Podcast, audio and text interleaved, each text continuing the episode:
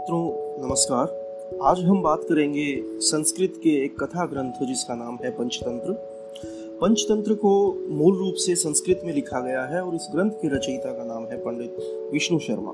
आज हम पंचतंत्र की जिस कहानी को सुनने जा रहे हैं, इसे हरियाणा सरकार ने आठवीं की पाठ्य पुस्तक रुचिरा भाग तीन में विलस्य वाणी न कदापि में श्रुता नाम से संकलित किया है। कहानी कुछ इस प्रकार है।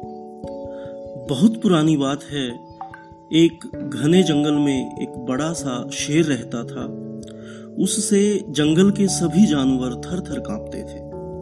वह हर रोज जंगल के जानवरों का शिकार कर कर अपना पेट भरता था।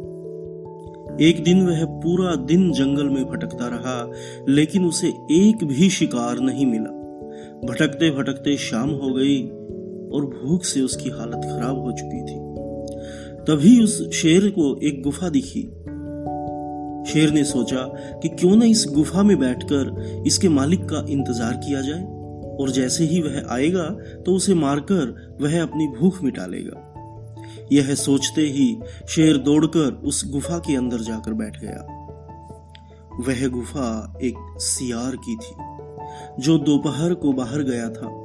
जब वह रात को अपनी गुफा में लौट रहा था तो उसने गुफा के बाहर शेर के पंजों के निशान देखे। यह देखकर वह सतर्क हो गया। उसने जब ध्यान से निशानों को देखा तो उसे समझ आया कि पंजे के निशान गुफा के अंदर जाने के हैं, लेकिन बाहर आने के नहीं। अब उसे इस बात का विश्वास हो गया था कि शेर गुफा के अंदर ही बैठा है।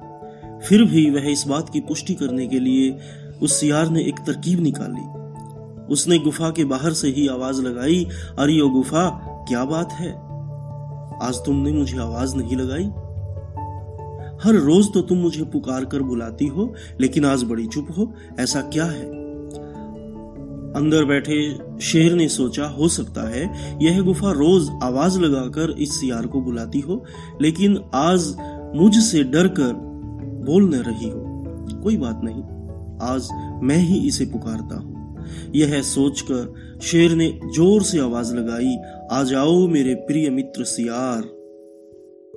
अब इस आवाज़ को सुनते ही सियार को पता लग गया कि शेर अंदर ही बैठा हुआ है। वह तेज़ी से अपनी जान बचाकर वहाँ से भाग गया। इस कहानी से हमें सीख मिलती है कि मुश्किल से मुश्किल परिस्थिति में भी हमें अपनी बुद्धि से काम लेना चाहिए। अगर हम अपनी बुद्धि से काम लेंगे तो किसी भी समस्या का हल बड़ी आसानी से निकल सकता है।